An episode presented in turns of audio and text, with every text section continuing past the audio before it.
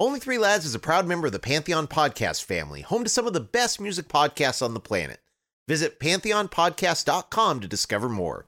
And if you like what we do on O3L, we kindly ask you to please take a moment to subscribe, rate, and review the show on whatever podcast platform you're listening to us on right now. It really helps us more than you know.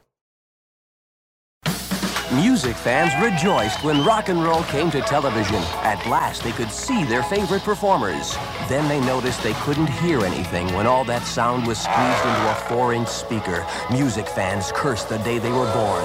But MTV heard their cries and sent word that full stereo sound could be had just by calling their local cable company. And music fans were glad again. MTV Music Television. Call for a stereo hookup today.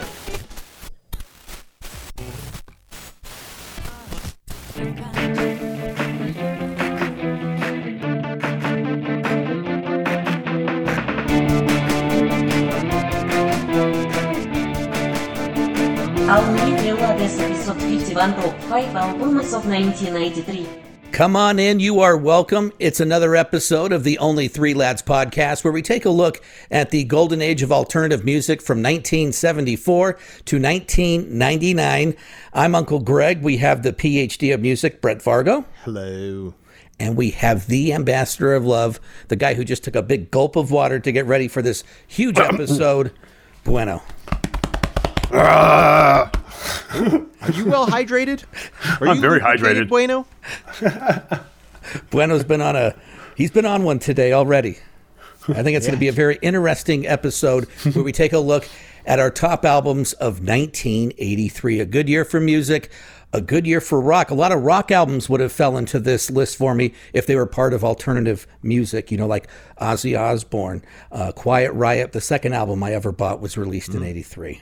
So Okay. there was a lot of great. Uh, Holy Diver from Dio released in '83. So you went straight from Duran Duran to Quiet Riot. That was yes. I that was my first one I bought was Duran Duran, and then yes, and the second one was Quiet Riot. Yeah, but I bounced back and forth. Like I said, I was never. I'm schizophrenic with my music now.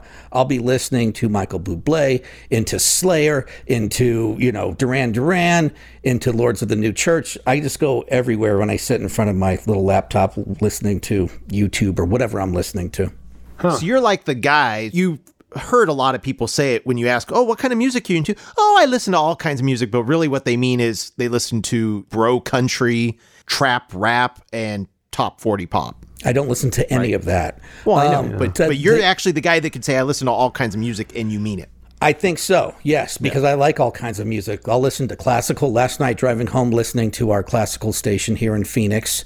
Uh, then I go from there, and you know, I'm listening to. There is some country that I do like, but classic country. Classic Remember when those? Uh, Got to be classic. yeah, um, I really like that stuff. Um, let's see, what else do I listen to? But I listen to all kinds of things. I mean, it's just if it's good, and it's just the way how it makes my chest feel for me. Yeah. I would say the your same. chest?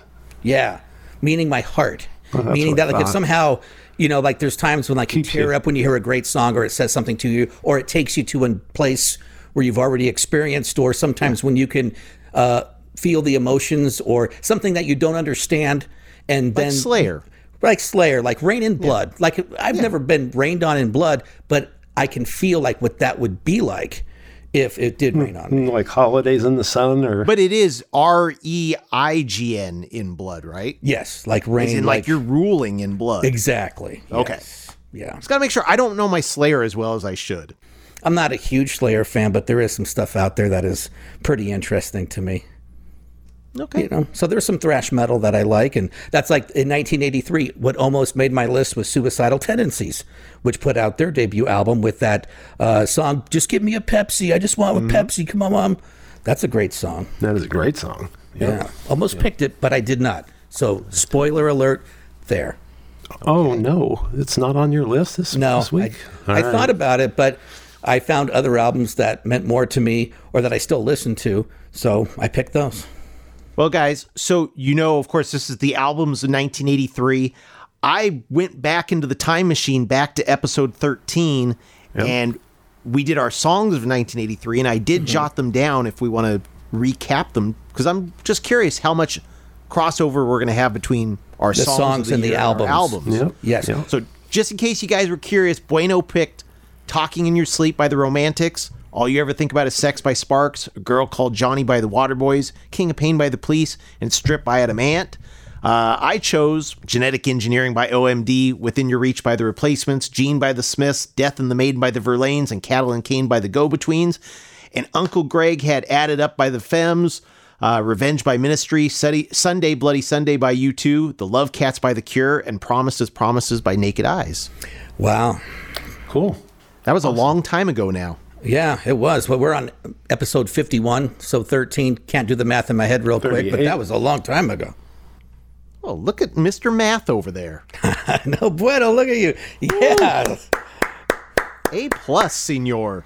Oh yeah, I had to do this one math test thing, and they said, you know, there was like 50 questions, and it was like a 10 minute time limit, and it was all math, and I got done in like half the time. I was done in like five minutes.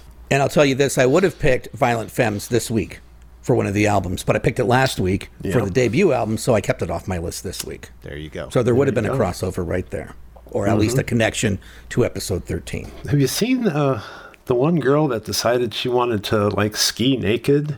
I mean, did you get excited when you saw Chelsea Handler skiing naked with both of our uh, flags flying on her on her helmet? No, I haven't seen that, see thank this. God. Oh, you got to see this. She was smoking and drinking while she was doing that. While you know, it's like the movie in The Replacements when John Madden mentioned, "Hey, is that guy smoking on the field?" So, hey Chelsea, you need a pool boy? Hey Pedro, I say, hey Bueno, come over here and you know, I'll come and change your diatomaceous earth for you and vacuum the sw- the solid end of your pool and. And I'll shine up your coping and and uh, you said that bush over here needs some trimming. Oh, okay, so you know, boy. I would love to do that, Chelsea. So uh, I, I think Give us a- Bueno's ready to get back to work. I think How were those great- edibles, Bueno? Oh wow! I told you, Bueno's on one today. It's going to be uh, quite interesting. I think this episode fifty-one.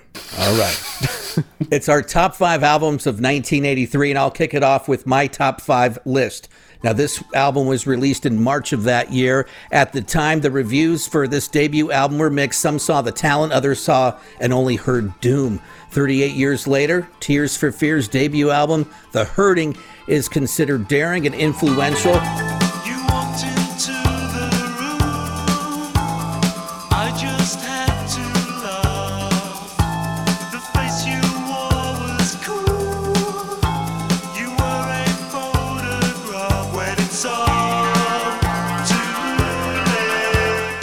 The music of Tears for Fears has aged very well to me. The power of the songs, of course, Mad World, Change, Pale Shelter, still stir up senses of today's generation. If All around me are familiar faces, worn out places, worn out faces. Frightened to live for their daily races, going nowhere. if you play these songs for your teenagers, they're going to go, wow, Roland, what a songwriting genius. Curt, he can emote the song lyrics, which stand on their own today. So, Tears for Fears, The Hurting, number five of my top albums of 1983, kicking off my list. oh, that's a great one. Great. All week I've been listening to Oh. Tears for Fears. All of a sudden, I become Tony the Tiger. Great, like that. Great, Greg. Thank you. All right, Bueno, I think you're next. Uh, my number five, uh, I think, is Strip again. So Adam Ant, November 7th, uh, his second solo project and his fifth overall, you know, counting his work with Adam and the Ants. And this record has more pop and dance than his previous, and his songwriting collaborations with Marco is just beyond incredible. I mean, and he is also one of the main producers for this record, and the, the critics slash crickets generally gave it unfavorable reviews.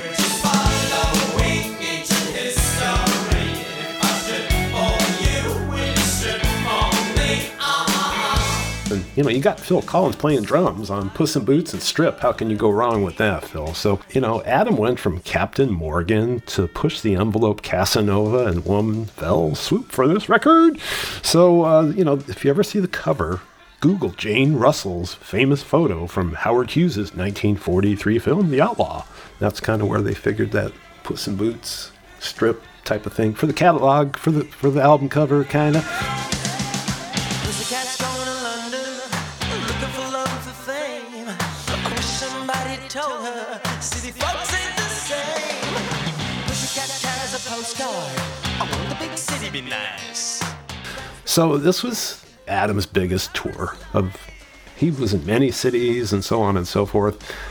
He did this thing with a vine covered bridge suspended above the audience and a Houdini style immersion tank. And he would jump in wearing only his black shorts and after stripping his stage costume off during the course of the show. And uh, he did two singles off of this record Puss in Boots and Strip. And, and then they also had one Playboy, which is actually an incredible hidden gem that was supposed to be the third single but never happened. So let Me Scream at You, and of course, Playboy is my actually my favorite, and that is why Adam Ant Strip landed as my number five top five albums from 1983 to start this week's episode. Strip, baby, strip. One of our fun episode lovers told me we needed to gutterize this episode early, so there you go. I'm stripping right now. There you go. That right. and Chelsea Handler skiing naked. And then mm-hmm. let me throw in my sister because I've told this story before, but my sister on that tour, she was sitting side stage and she claims she saw Mr. Adam Ant change and she saw his weenus. Oh, Really? do we Yeah, so Adam Ant? I guess maybe he was in his black shorts being dunked into the tank and then he maybe was toweling off or whatever, but that's I remember, remember her coming home being very happy about seeing a weenus. and it was Adam Ant's weenus. So bonus, I guess. Yeah, I guess. there we go. All right, Brett, take it after that. Yep, keep it going in the gutter. she said. Oh, I'm sorry. if you guys haven't checked out our conversation with Vanessa Briscoe Hay from Pylon from last week's episode, go back and do that because it was absolutely incredible to have her on the show and to listen to her awesome stories on the post punk and the Athens scenes. So for number five, I'm going to put the exclamation point on last week's episode Awesome. with Pylon's second album from 1983, Chomp. So while the first album, Gyrate, was full of minimalistic, kinetic uh, punk rock energy, the three years separating the two albums found the band not so much changing their art funk punk sound, but rather fleshing it out and expanding upon it. It sounds a little more in step with the new wave and jangle pop of 1983, but that's not the result of Pylon changing their sound rather than other bands starting to play catch up. The album is masterfully produced by Chris Stamey and Gene Holder from the DBs and engineered by the wonderful Mitch Easter, so you can't get a much better crew than that circa 1983. Like Gyrate, the album is a dance floor filler from start to finish,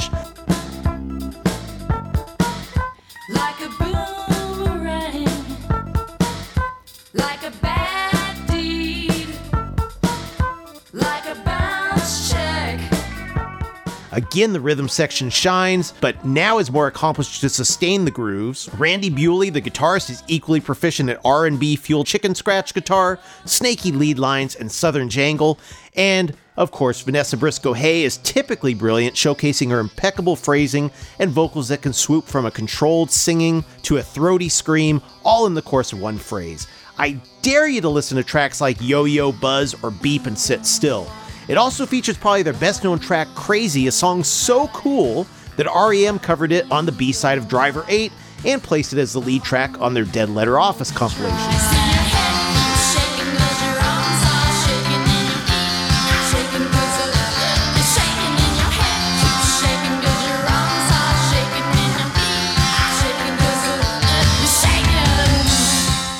This is another album worthy of your attention, and as mentioned in the last episode, fortunately it's now back in print as a standalone album or as a part of the marvelous Pylon box set, beautifully packaged with the serrated cover and dinosaur photo that Vanessa recounted came from a postcard found by the band in a Utah roadside gift shop. And that is my number five, Chomp by Pylon. Awesome. That's the great thing about this podcast that I love is that I never heard of Pylon really until last week. And then to discover that music and discover everything about him. I'm so happy that we did that. Gregory. Well, at number four on my list, it takes me back to early MTV, just like my number five pick. So let me tell you where I was mentally at the time. So remember your preteen terrified what high school was really like. So, music videos and movies, they kind of were telling you what your experience may be. So, I could remember always watching videos and wondering what it was like in high school. And you would see all those videos with everybody and how they were walking around high schools and how am I going to compete with all that. But I can remember I'd watch MTV hoping to hear do, do, do, do, do, do, do, do. That's right, Robert Smith, The Cure, Let's Go to Bed. There was nothing like it. And especially here in Arizona, hey, Phoenix, Arizona in 1983. Welcome to KNIX. Hey, here's some more country music. And so it was just weird, you know, grow, growing up on the west side of Phoenix, too, which is kind of more industrial, lower middle class.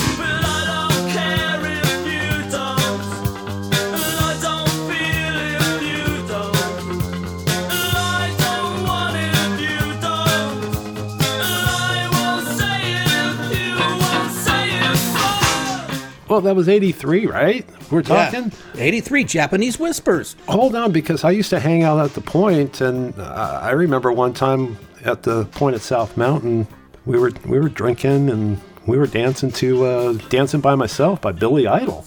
Well, yeah, So, well, well, that, that was 83, or that was before 83, but there wasn't a whole lot of radio stations that played that. You saw that in, M- um, on MTV. There might have been, especially with like Billy Idol at that time, there might have been some top 40 stations in between whatever pop song was popular. You might hear some Billy Idol, but really the radio stations we had KUPD, which was rock, KDKB, which was more like classic hippie rock. Um, so I don't know where you would hear that, but not a I whole lot of stations cool that I knew of. places. Yeah, so you, you hung out at the, at the cool clubs back then. Yeah. But of course, Japanese Whispers, Let's Go to Bed, The Walk, which is a great song, Love Cats, they're all on this compilation album.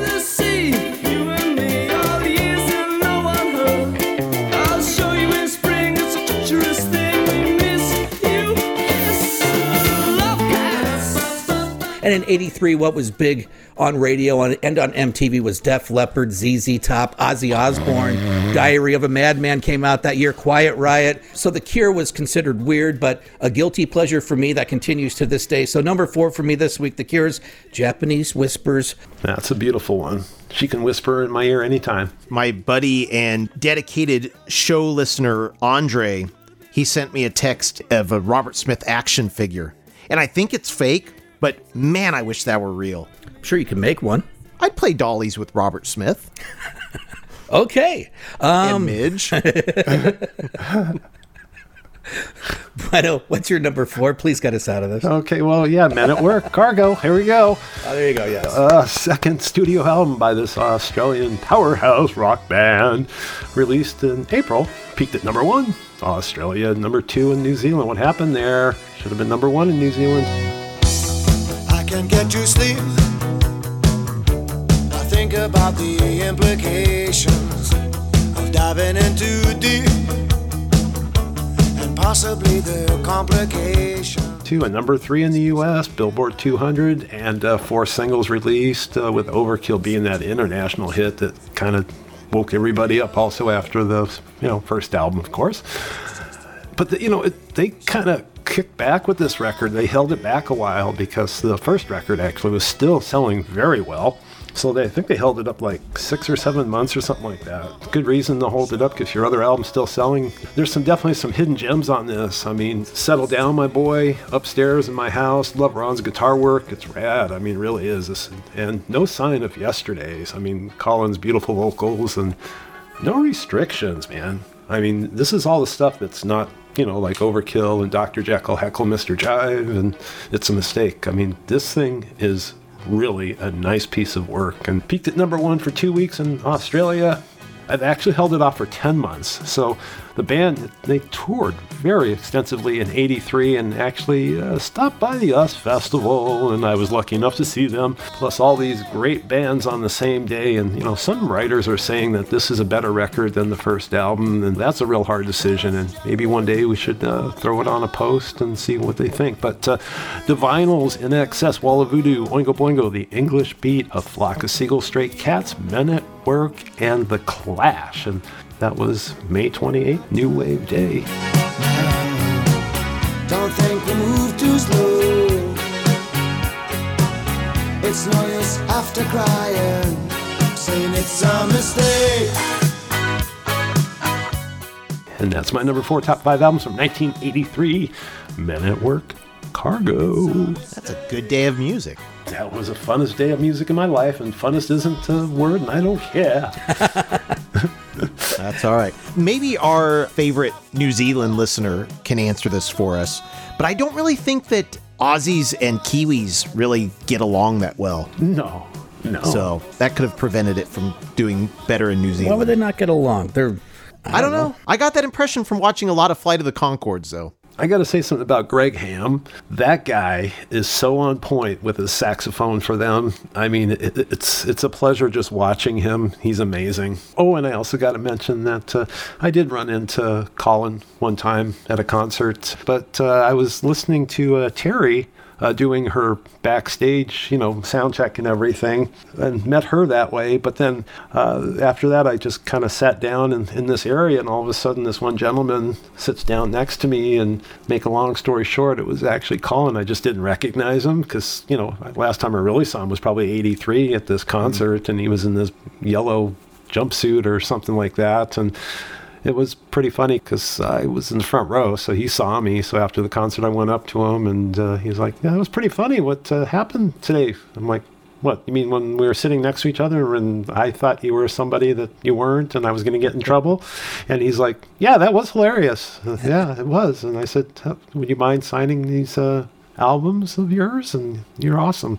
Got a picture with them and everything. Very cool. There's a band though that hit a sophomore slump. And do you remember how everybody Oh, yeah. ran out and started buying Vegemite because of the Yeah. Oh, yeah. lyric in that song? And it's the most disgusting. Try and go and remember that uh, Vegemite sandwich. Well, I know the Vegemite lyric. I don't remember. Right. I don't remember some big craze of everybody go. going out and buying Vegemite. I though. remember because Yeah, it I became a big thing. Oh, everyone started running out, and it's not good. No, from what it's I remember. No, yeah, it's oh, terrible. it's past nasty. It's like uh, go in your backyard and find a little, you know, treasure from your dog. Put that on a cracker. It probably tastes better than Vegemite, from what I remember of it. There goes our rankings in Australia. I'm just I saying. know. I think Australians don't like Vegemite either. Who knows? We have. It's scorned definitely not peanut butter. It's not. not peanut butter. All right. My number four album this week is New Order Power, Corruption, and Lies, released in May 1983. I made a comment when I picked the 12 inch single of Blue Monday a few episodes ago that it represented a pivotal point in New Order's career where they ceased to be the band that picked up the pieces of Joy Division and became New Order, the juggernaut that was completely their own thing. And that's not to downplay everything that New Order did prior to this album because I love the Movement album and their early singles, but Power, Corruption, and Lies is the sound of New Order fulfilling the initial promise of Blue Monday and continuing to build their own identity as a separate entity.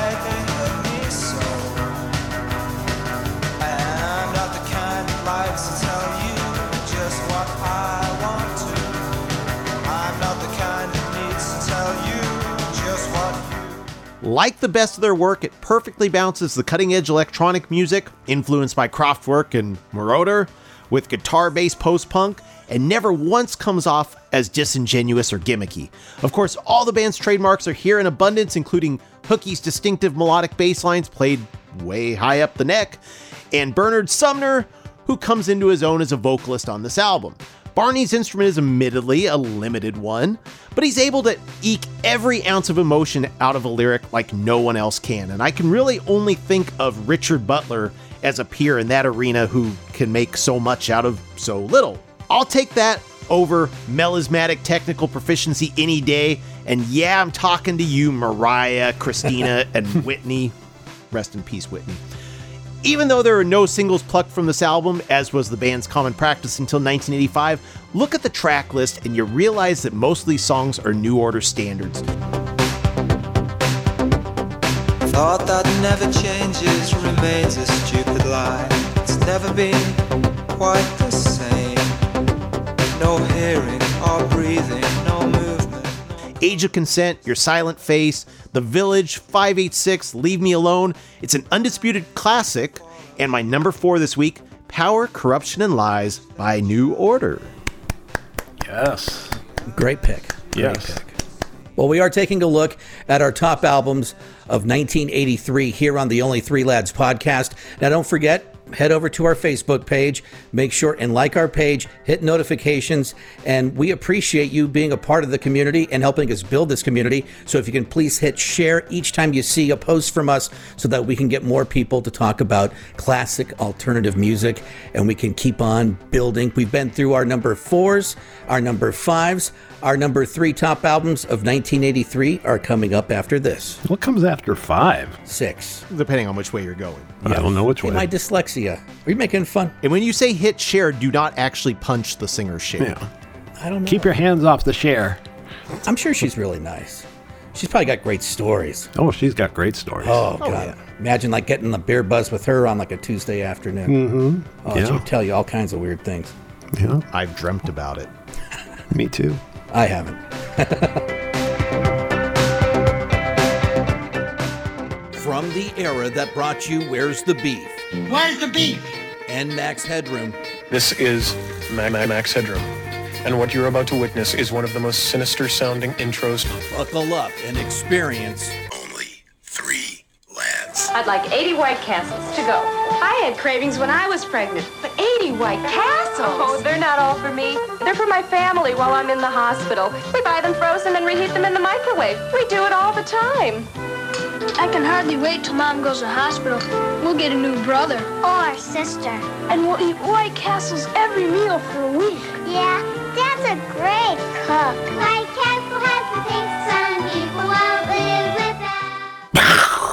We are back, the Only Three Lads podcast, where we take a look at the golden age of alternative music from 1974 to 1999. Don't forget, we are on all of your favorite podcast platforms. We're at our number threes of our top albums of 1983 and for me this week an album that you know the, the the cover I thought was so edgy at the time but I look at it now and I think I wonder why I thought it was so edgy it's a woman's hand black fingernails with smashed roses and it looks like a black with white marble background and it must have been the black fingernails because that is the mark of a bad girl.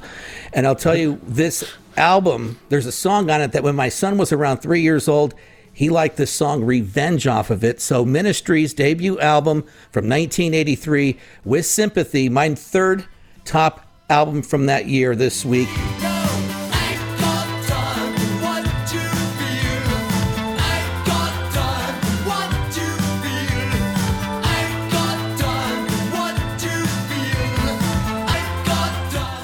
It's one of the first synth albums that I really got into, and I'm not sure why. It probably was because of the black fingernails.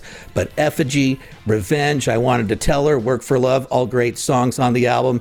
Now, native Chicagoan Al Jourgensen, he may have sang in an English accent and spent years running from this album. Now he says he wouldn't be such a maniac douchebag without it, so he's thankful for it. I'm thankful for it. I still listen to this music all the time.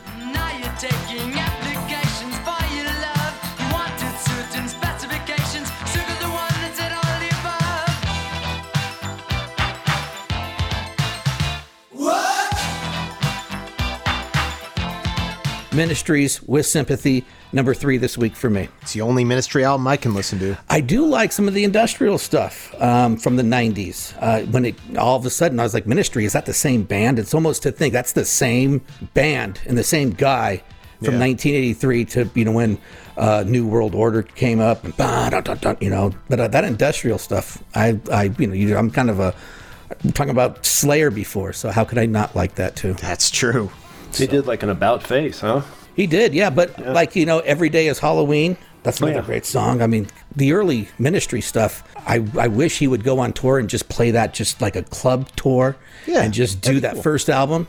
It would be huge, huge. And he definitely did something about his face. Didn't he get a bunch of like face piercings and stuff? Maybe he got face tattoos. I better look up Al Jordan. I don't know if it's tattoos, but I mean, he grew a beard, long hair. He he completely, as Bueno said, did it in about a 180 Yeah. degree turn from what he was to what he became. But it's still uh, both sides of that coin of ministry. I'm I'm into. I don't know. He might have done a 720. Maybe. Let's see. Well, that's that's three full or two full circles. 720. I didn't do as well on that math test as you did. Obviously. Two Gwen, 360s, man. Yeah, two 360s jumps into our Depeche Mode construction time again.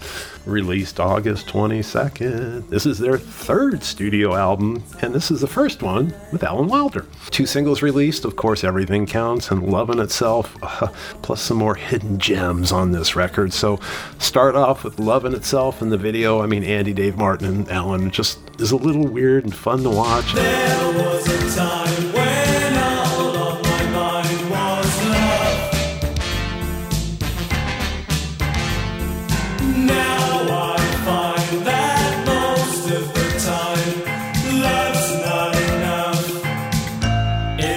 you know, the awesome, of course, everything counts.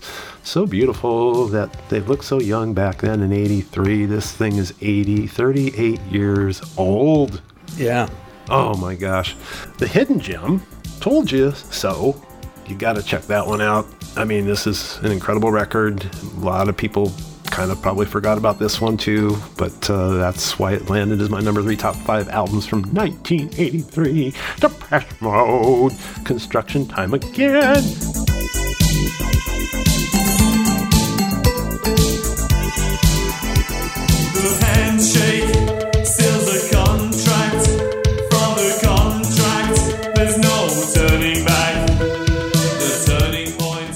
All right, and I'm going to say this because I truly believe it. I'm going to say it.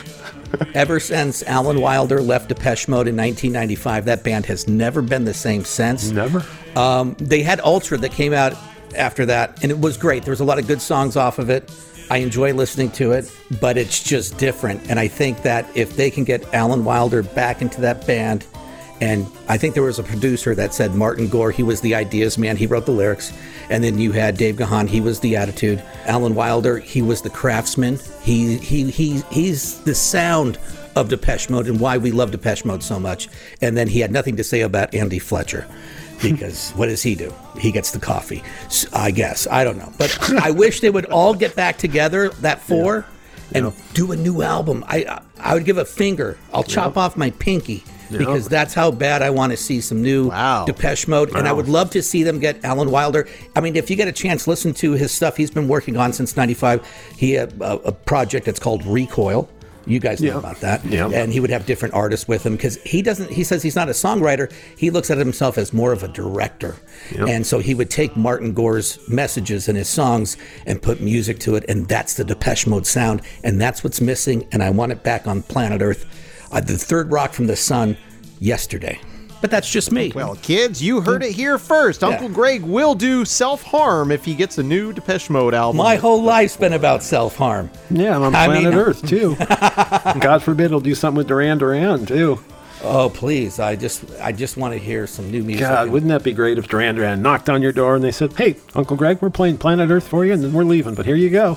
Yeah, no, I would totally be down. Let's Yeah. do it. Yeah, then I want to talk to John for a while, talk about bass. Hey, show me some lines that you were. What's some of the uh, things that you've taught yourself? Incredible. That's where it's gone for Duran Duran. They've now gone door to door, having to Oh. peddle their wares. They don't have to do that. But if they got Alan Wilder, you know, after Wilder left Depeche Mode, he was invited to join The Cure.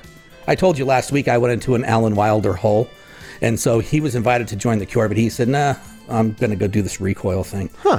That would But I would have loved to see him work with, yeah, Robert Smith. That would have been Yeah. great too. Oh Yeah, for sure. Cool. Okay. So where are we it me? at? No, it's Bueno. No, it's you. Bueno. I Oh, just talked. me. Yeah, he just It's said Bueno, Depeche yeah. Mode. Oh. That's Yeah. where I went into the Depeche That's Mode right. tirade. Oh yeah. Okay. Pull us out of that hole. I was too busy looking up pictures of Al Jourgensen with all his face piercings. Oh, okay. Yeah, quite scary. He looks like Captain Jack Sparrow fell onto a bed of nails or something. I don't know. With heroin. I was Well, pulling sure. up uh, Joey Heatherton's picture and you know Angie Dickinson just going I'd back much into the rather look seventies and looking Heatherton see how than, uh, beautiful some of these women Al were Jourgensen. back then. I'm going to pull All right, up well- early Blondie photos. Oh my God! There's I saw a couple Oh, yeah. beautiful pictures of her in the last couple days. Oh, Creepy. All right, help go. us! Oh boy. Oh boy! All right. Well, speaking of of weird, I love weird albums, and that's a part of why I love my number three album so much. It is OMD's fourth album, Oh, Dazzle. Ships, released on March 4th, 1983, almost exactly 38 years ago. So, as a kid, I used to love playing around with my mom's shortwave radio. I don't know if you guys were ever into that, but I eventually got one of my own as a teenager. Before the internet, the concept of finally tuning the dial with the payoff of getting a staticky transmission from far flung corners of the globe was an absolutely thrilling thought.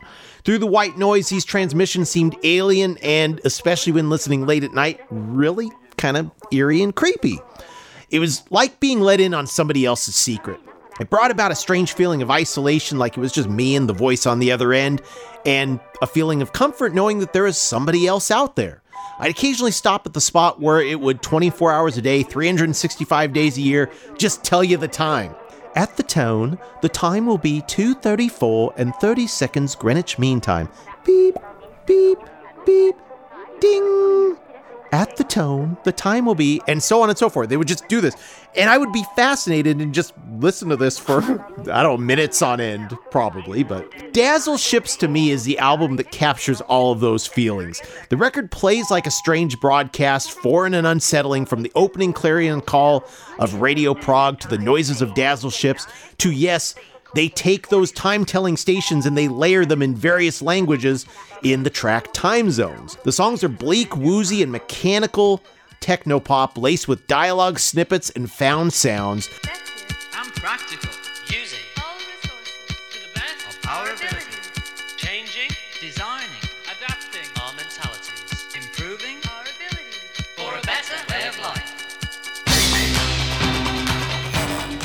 Humphreys and McCluskey's melodic sensibilities always shine through on tracks like Genetic Engineering, Telegraph, and one of OMD's masterpieces in my mind, the album closer of All the Things We Made.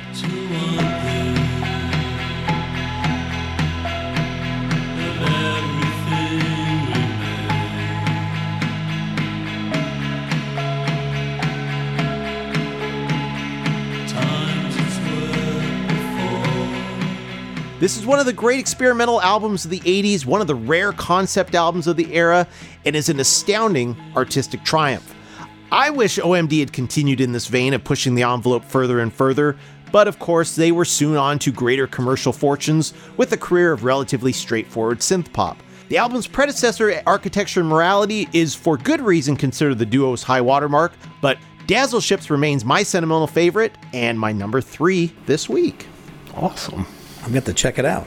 Oh, such a cool album. Don't go Is in expecting Weird? a, a pop album. No. It's pretty Brett Weird. Yes. I don't think so. No? No. I actually enjoyed that record. Oh, well, it's very enjoyable. Right. If you like, like, say, uh, Kid A by Radiohead, Yes. you'll like Dazzle Ships. Ooh. Yeah. I'm even more interested now. There you go. Yeah. All right. Kid A's a great album. Yes, it is. Seeing uh, Chelsea Handler skiing naked. And Chelsea Handler skiing naked. Yeah, I just I can't jump on that wagon. I'm sorry, um, Chelsea know. Handler. I mean, she seems like a nice person. I'm sure we could laugh, and sh- I would love to. Maybe I read one of her books one time. Make go, you know, see her stand up, but seeing her naked, I have other aspirations. Dream big, Greg. To each their own. Yes, you know, 40 year old boobies, they're their her old man's boobies. 20 year old boobies, community boobies, right? Creepy. All right, here we go. Coming down. Coming in at number two of my top albums of 1983 is from an artist that did not did not have a sophomore slump with his second album. Even though the album is named after a bourbon, Billy Idol was partying, not dancing with himself, but drinking with the Rolling Stones. I'm sure the cancel culture might get their panties in a bunch nowadays over the album Rebel Yell. The album, a huge hit worldwide. Four videos Rebel Yell, Eyes Without a Face, Flesh for Fantasy, Catch My Fall, all on heavy rotation on MTV that had the album Rebel Yell in our faces for years.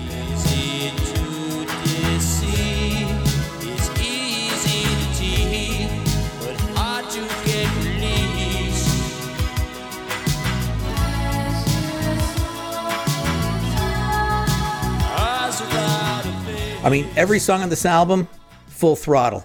If you love rock, it's just in your face. Steve Stevens, he worked on this album. His guitars, uh, his guitar work is just top notch. So anytime I hear Billy Idol's album, Rebel Yell, I cry more, more, more. Pray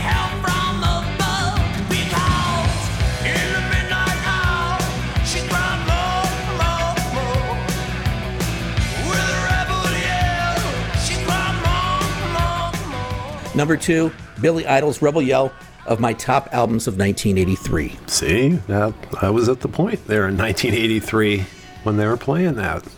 And Brett's face tells me he does not agree with that. No, I do. I, I, that was Oh. my Billy Idol sneer. Oh, okay. No, yeah, it was. Yeah.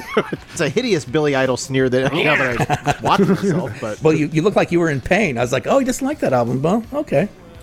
No, I do. Although I'm more of a Gen X guy, but uh, but I Gen do X like was that great album. too. Yeah. Uh, well, Billy Idol was so different. You know, when he came in with you know uh, White Wedding. I mean, that was just some cool stuff. Yeah. Well, Steven's guitar work is just Yeah. Ugh. That guy. that guy's You know, just because they, 'cause they they kind of broke up for a while, then they got back Yep. together, went back on the road. I mean, gosh, I Billy Idol is somebody who I'd love to see with Steve Stevens one day after this COVID crap is done. Here, here. that would be fantastic. Bueno, what's your runner-up? My runner-up uh, is by REM. Murmur. It's their first record released April 12th by IRS Records. And when I hear the four drum beats to start the first song, Radio Free Europe, you guys, I was hooked, man. That was it right there.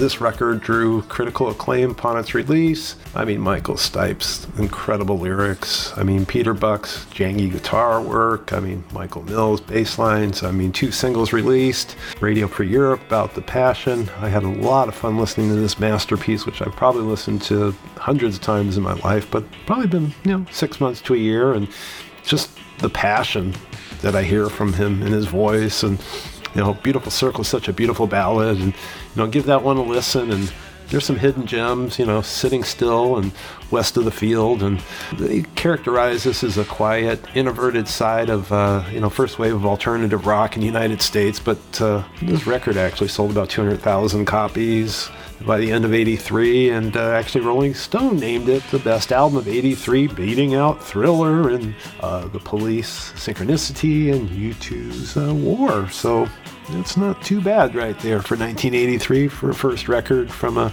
band that we all know and love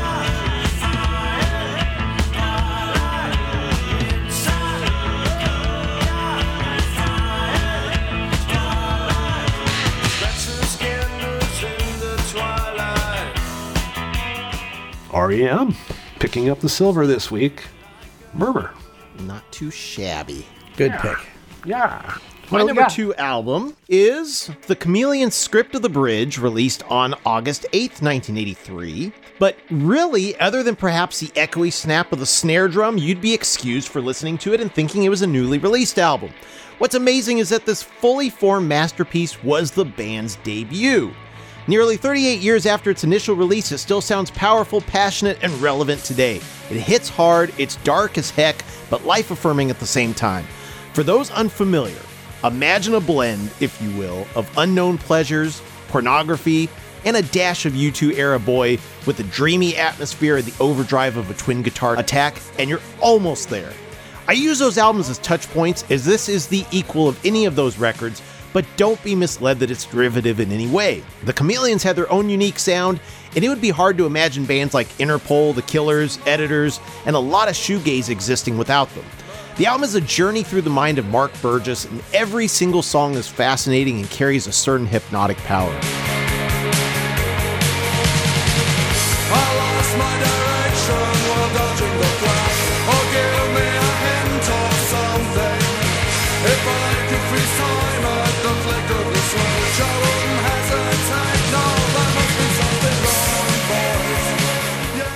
The lyrics poetically ruminate on death, solitude, drugs, religion, and politics, and it's certainly not a lighthearted album. Take a track like the second song, Here Today, that is allegedly written from the perspective of John Lennon after getting shot, where it says, My chest is burning, I think someone set my soul alight. Not sure what happened, but I don't think I'll get home tonight. Absolutely chilling stuff.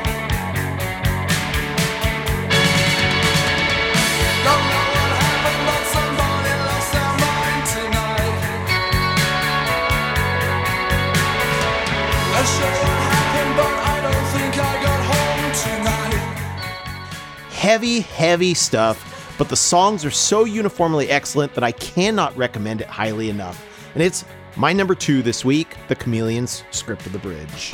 Awesome. Another one I'm going to have to check out. I can't say that I could. My internal dialogue is going. Can I hear any of those songs in my You head? And I check it can't. out. You I should check it out. That's what we should all do. I guess. Listen to you- this er episode for a teaser, Greg. Oh, I'm, no, I'm going to. but it's like we all need that certainty, but then you need that uncertainty in life. So I think we should all put out maybe like a homework assignment this week to listen to a band you hated in the past or an album or something to Uh-oh. maybe rediscover it, you know, or find something new that you didn't think that you would like because you never know. You may like it now. Or you may discover something new. Yeah. So there's a lot of stuff on your list I have to go and check out, Brett. So thank you for that. It is my pleasure and my duty. All right. All of ours. Yes. Oh yeah. Oh, oh yeah, it's the Only oh, Three Lads podcast. Oh, oh yeah. Oh no. Where we take a look at the golden age of alternative music. And we snap him into a Slim Jim. From 1974 to 1999. Oh yeah. Greg needs to use the restroom on break. I think so. All right. It's the top albums of 1983 and the mental breakdown of all three lads this week. Yeah, it is. It's only three lads, not all three lads. Well, I'm just saying we're all having a mental breakdown. I know. okay. I, I think Only Brett's keeping it lads and all together. breakdowns. Bueno, you've been gone since uh, minute one, and I'm starting to lose it. So, Yep. uh, we will be back with our number ones from our top albums of 1983 after this.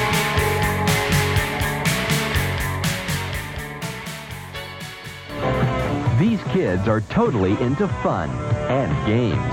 Strip video. You got it.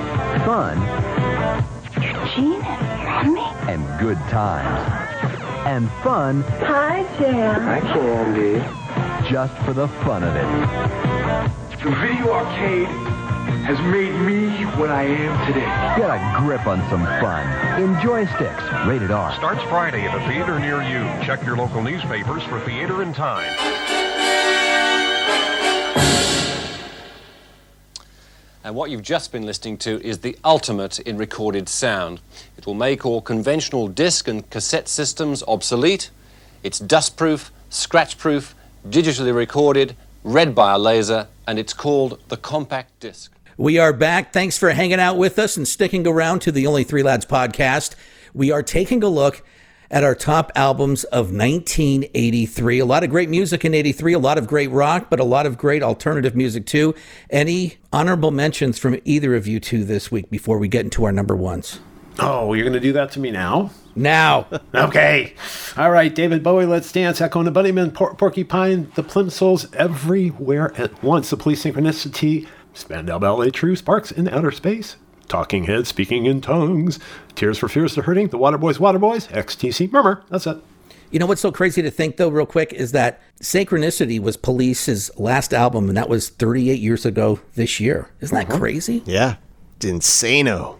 All right, Brett, what are some of your honorable mentions? I had uh, U2 War. I had Porcupine, uh, Speaking in Tongues, The Replacements Who Hootenanny, The Church of Seance, Flock Seagulls Listen, Go Betweens Before Hollywood, Rain Parade, Emergency Third Rail Power Trip, Altered Images Bite, uh, Sad Lovers and Giants Feeding the Flame. I could go on. Well, I guess I'll- I'll. Go Go Betweens was going to be on your list, but it looks like they will not now because it's one of your honorable mentions. I'm full of surprises, Greg. I know curveballs, curveballs. I'm surprised no one has said the Eurythmics yet because how influential they were, and when they came on the scene, you couldn't tell is that a man, is that a woman. All I know is this is a great song. Yep. All in '83.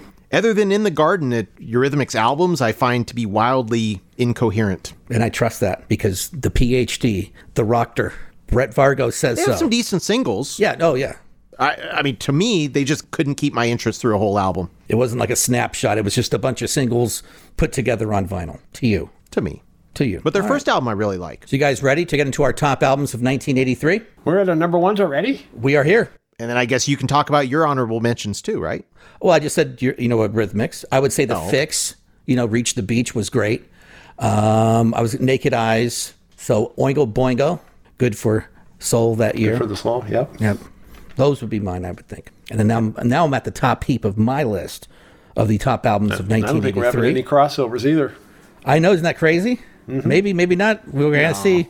we're It's got to happen now. From uh, my my pick for number one is from a band that went on to some great success. This album released 38 years ago on February 28th, 1983, and I believe it was their last great album. The band has sold over an estimated 150 to 170 million albums.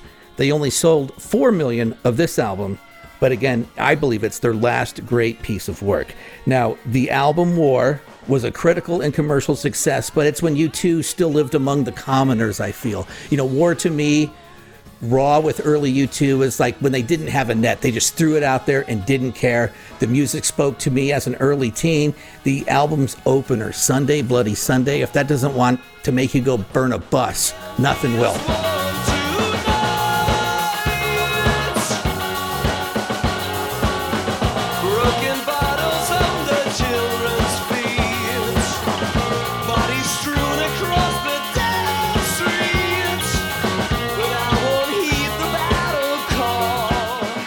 What a great song. The album was released, as I said, starting my teenage years, and these songs still grow on you. New Year's Day, Seconds, Two Hearts Beat as One, 40, all great songs on the album More. It's when U2 I felt, was saying what they meant and meant what they were saying. Bono's wailing still punches me in the chest today. I think, you know, like I've, I've said this before, as they got into rattle and hum, and I still haven't found what I'm looking for. They, you know, they, they lost me. And then in the 90s, they got into kind of the dance and Zooropa and all that other stuff. It just didn't speak to me like the early U2. I don't know which side I'm on. I don't know my right from left. Or my right from wrong. But my number one album of 1983, no doubt, U2, War. Great. Great pick. Yes. Came so close. And Greg, did you say February 28th, which is the day that we're recording this? So the album is 38 years old as of today? Yes. Wow. Mhm. What happenstance? But I, but I didn't want to date the uh, episode, so I didn't put it. Well, I understand that, but you know, I mean, we record when we record, so Yeah. Happy birthday, War. Yeah, I believe Yeah. that 38 years ago today. Wow. And it, it must have been a Tuesday because usually albums back in the day they dropped on a Tuesday. Tuesday, yep. Yeah, eh, but now they drop on Fridays usually now. Yeah, is what I see. But they do. They do. Change, man. That's what happens. The one constant is change, kids. And now the only thing to look forward to on Tuesday is a new O3L. Yep. Oh my God! Yes. And that's Brett, that's that's bringing exactly- it full circle. Why? Oh my God! That's why I wanted it on Tuesdays, lads. For that reason. Oh, look at oh. that. that. That went way over my head until this very exact second. Oh my gosh, no, that's why I wanted it on Tuesday because record release days were always on Tuesdays back in the day, and it's Well, never there. well. So, yeah. So sorry. Learn something new More every than day. meets the eye there, Bueno. Bueno, Yeah, what's just- your top one? Just an old whammy. That's what I am as my number one. The B 52s. Yes. Happy birthday, Cindy. Today also. So this one is released April 27th, you know, 38 years ago, a couple months and a day. Third, their third record, recorded in the Bahamas.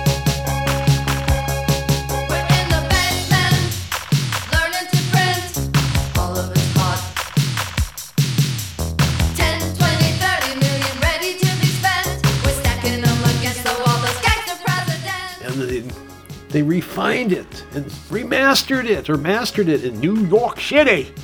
The general public really didn't care for this record. Are you effing kidding me? Sales for Whammy were weak, they said. Three singles legal, tender, Whammy, Kiss, song for a future generation.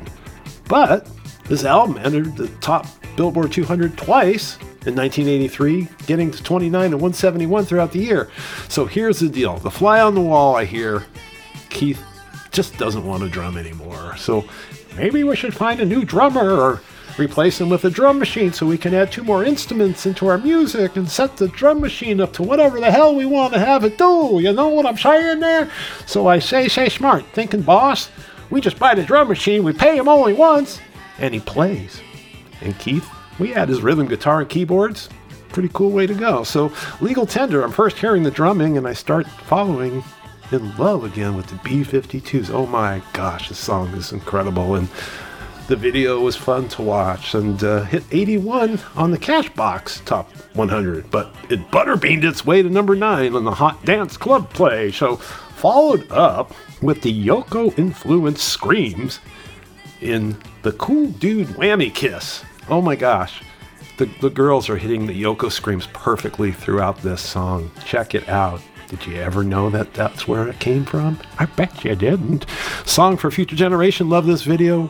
And the hairdos, Ricky Shorts. How can you not fall in love with the B 52? So sweet, you know what I'm talking about.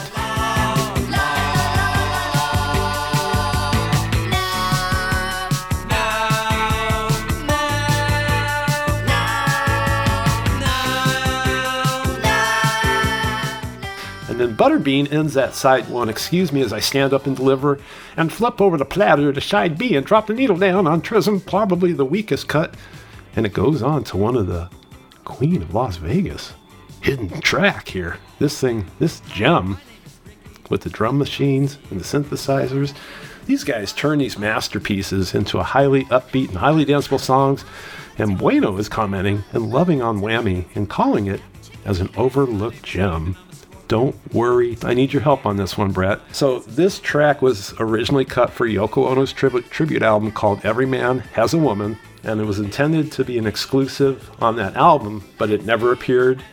And Warner's or the B 52 camp reneged on the deal as the song never made it onto the album but turned up on Whammy.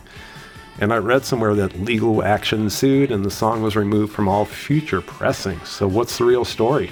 Do you know? That's the real story, as far as I know. Okay, it didn't go any I, farther yeah, I don't, that. I don't know why. I mean, that that tribute album is actually really good. Well, that's why this whammy landed as the winner slot of my 51th episode. Top five albums from 1983, the B 52's Whammy. oh, the 51th episode, huh? you like that one, huh? I do like that. I do like that. Well, it seems that uh, we have been on quite the Athens, Georgia kick lately. Oh, are we going to have a crossover? well, I don't know, but I'm just saying. So, Bueno, you had REM and the B 52s. I had Pylon, and we had the Yep. episode last week. So, gosh, we must be something in the water there. Mm-hmm. All right. So, when talking about any consumable art form, particularly music, essential is a word that gets thrown around an awful lot. Heck, I think every song, album, and band I pick on this show every week is essential because I believe, and I'm probably egotistical in that way, that it's also great that they belong in any record collection. And hopefully, 51 episodes in, we're all earning our reputations as barometers of good taste. But I know that our picks are so intensely personal that they can't please everyone. Or I respect that Yoko may not be deemed as essential to Uncle Greg. You'll come around, Greg. Just as System of a Down will never be essential to me. That's not only what makes our show interesting, but the diversity and different perspectives make the world go round. But when referring to the music we discuss on O3L, I am going to use the word essential when I mention this album. My number one album this week, Crossover, is REM's Murmur, released in April 1983. And yes, Murmur should be an essential part of any rock record collection, alternative or otherwise.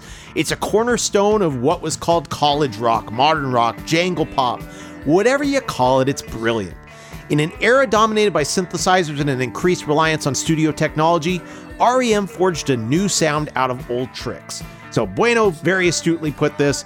You have Peter Buck's guitar jangle, which was shaded with 60s tones, heavily indebted to the Byrds. Mike Mills' bass lines popped with the melodicism that were miles away from the mechanical throbbing that was in vogue at the time. Bill Berry played a real drum kit recorded in a real drum booth. And Michael Stipe, well, I mean, you couldn't really understand most of what he sang, but what was obvious was that he meant every word of that gibberish.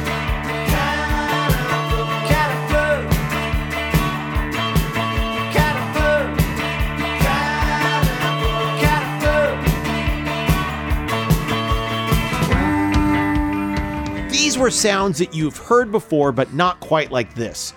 I liken them really to the Smiths and what they were doing across the pond. They inspired legions of young bands to return to the garage, pick up guitars, and truly connect with the music.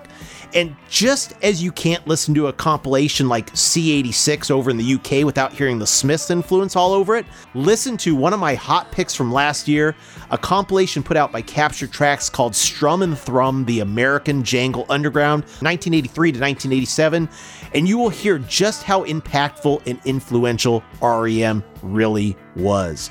It's another one of those albums that has constantly featured on critics' lists best albums of all time, best albums of the 80s, best albums that have pictures of weeds on the front cover, yada, yada. At the end of the day, it all amounts to a hill of beans or a hill of weeds or whatever, but it's all about the music contained therein. Radio Free Europe, Talk About the Passion, Moral Kiosk, Catapult, Perfect Circle. It truly is, in every sense of the word, an essential listen, and therefore it is my number one this week. Crossover, REM, Murmur. With bueno. Yeah. Bueno. Bueno. I thought we'd have more crossovers because New Order crossed my path, B52's Whammy crossed my path, but I just was like, mm, I think I'm going to go with this one instead. So, but wow. I thought REM and New Order stood a chance of being triple crossovers. Yes. Yep. Well, I don't know. REM I like, but that's not a band that I like and love. But I mean, I do recognize how important they are and how great they are. I remember their album in '94, Monster, when that came out. What's the frequency, Kenneth, and the story Yeah. behind that I loved. Which, if you don't know that story, it was uh, which news guy was that? Dan Do you remember? Dan Rather. Somebody basically mugged him and was beating the hell out of him and kept on asking him, "What's the frequency, Kenneth?" God, that would be that's like a horror movie. That's awesome. Just shows you young songwriters you can get a song out of anything. Exactly. You sure can. You never know. Yeah. Oh, Walking like, down the street.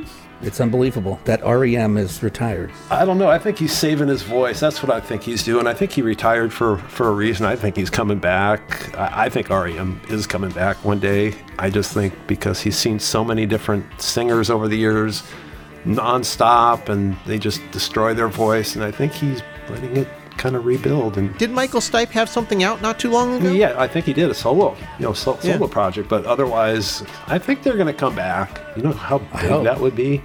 I don't know if it'd be as big as Depeche Mode with Alan Wilder and back in there, but, but it was something still. big. Usually, it's drummers in the band that kind of, you know, kind of physically have to quit first, because drummers are the ones who really abuse, and you know, it's so weird. Like you hear drummers with like rotator cuff problems, and it's that's what I usually hear is the drummers are the ones that usually physically are unable to continue.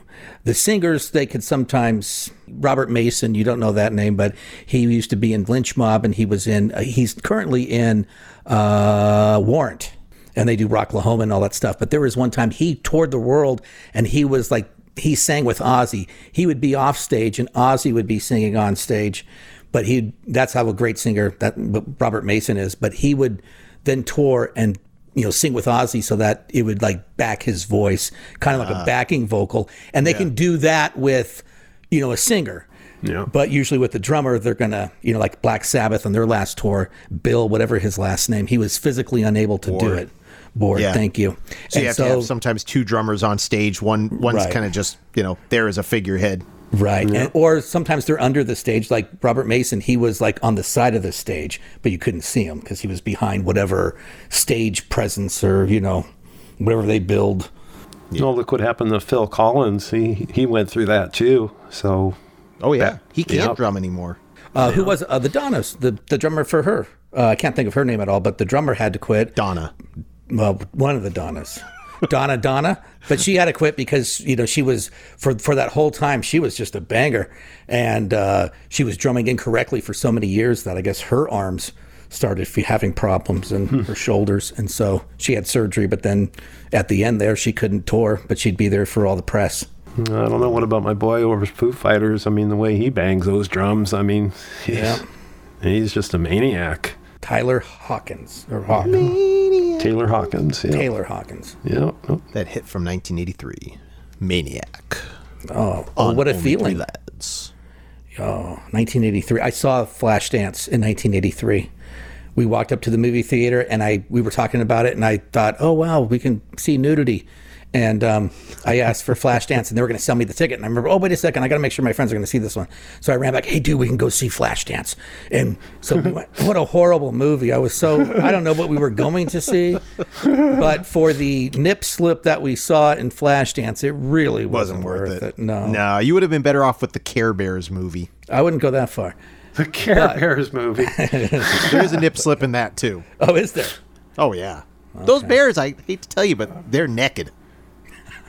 Okay, that's creepy, guys. All right. Hey. All right, hey. Thank you for hanging out with us here on the Only Three Lads podcast. This week we took a look at our top albums of 1983. Get to our Facebook page. Why don't we see your list? You put it down there. Maybe we'll talk about it next week. Is there Yeah, anything James else? Bond. Yeah, James Bond came out with Octopussy that year. Well, th- oh, that also too would throw you because you're thinking, "Wow, what are we going to get to see?" And it had nothing to do with any of that. Whatever it was, it had eight arms. and had Sheena Easton though, wasn't she the she she did the theme song for that one? Oh, that was for Your Uh, Eyes Only. For your eyes only, yeah. Sheena I don't Easton was who did hot that. Was there? A, what was the theme song to Octopussy? Oh, I don't know. Don't, I don't know. Octopussy, hey. it it had to be like a Dean Martin thing or like a Rat Pack.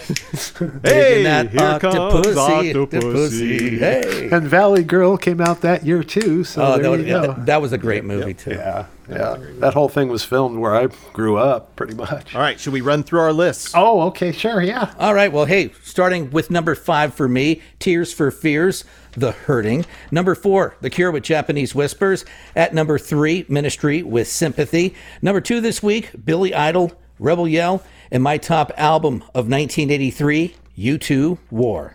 My number five, Adam Ant Strip. My number four, Men at Work Cargo. Number three, Depeche Mode. Construction Time Again. Number two, REM Murmur Crossover. With, what's that guy's name over there? Should I go with by the Rocker? Brett Vargo. Hey, Vargo. I think for 1983, it's Blaine. my number one top five albums from 1983, the B-52s. Whammy. Brett. Great, great, great. My top five: number five, Pylon Chomp. Number four, New Order, Power, Corruption, and Lies. Number three, OMD, Dazzle Ships. Number two, The Chameleons Script of the Bridge. And number one, yes, the crossover with Bueno, REM, Murmur. 83 was a good year. Great, great, Yes. great. It was a great. Nice year. It's list. diverse, it's different, and it's all great music. It's all Yes, great indeed. All right. Anything else you guys want to say before we get out of here? Uh, randomize. We got to randomize. God, thank you for get- keeping us on, on task. Yeah, That's no twice problem. now. Strike two for me. All right, let's see what we're things doing I'm next here week. for. Not All much right. else, but all right, let's hit it. And you know what? If you get a strike three, I get to shoot you with a plastic gun that has a rubber mallet in it. Do Okay. you now? All right, let's do it. in the stomach. Anything for a cheap laugh. Yeah. All right, guys, we're going to continue on with the top five albums, but we're going to move forward a little bit to 1996. 1996. Okay. Right there in the heart of my alternative radio career. Yeah, right there. Yep. All right. Now, is there anything you guys want to say before we get out of here? I will say in 1983 fashion, thank you for listening and gag me with a spoon. Oh, yeah. That's right. No, it's gag me with a pitchfork. Is it? Yeah, it's gag me with a pitchfork. And uh, That would hurt. That would really hurt. So keep masking up. Keep sending love to everybody. Be kind. And definitely, like always, be bueno. The theme music is Frequency, written and performed by yours truly, Brett Vargo.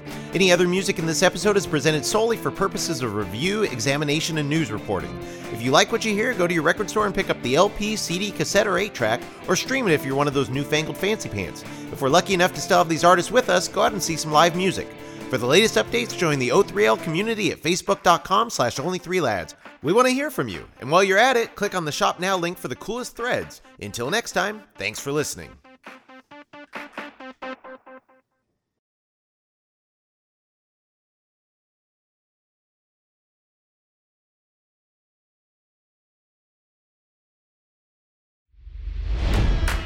It's NFL draft season, and that means it's time to start thinking about fantasy football. FantasyPoints.com features industry leading experts and prognosticators using proprietary hand charted data to help you score more fantasy points. FantasyPoints.com is the place to go for whatever kind of fantasy football you play. Whether you play fantasy football, daily fantasy sports, or do a little bit of everything, Fantasy Points has the meticulously researched content to guide you to victory.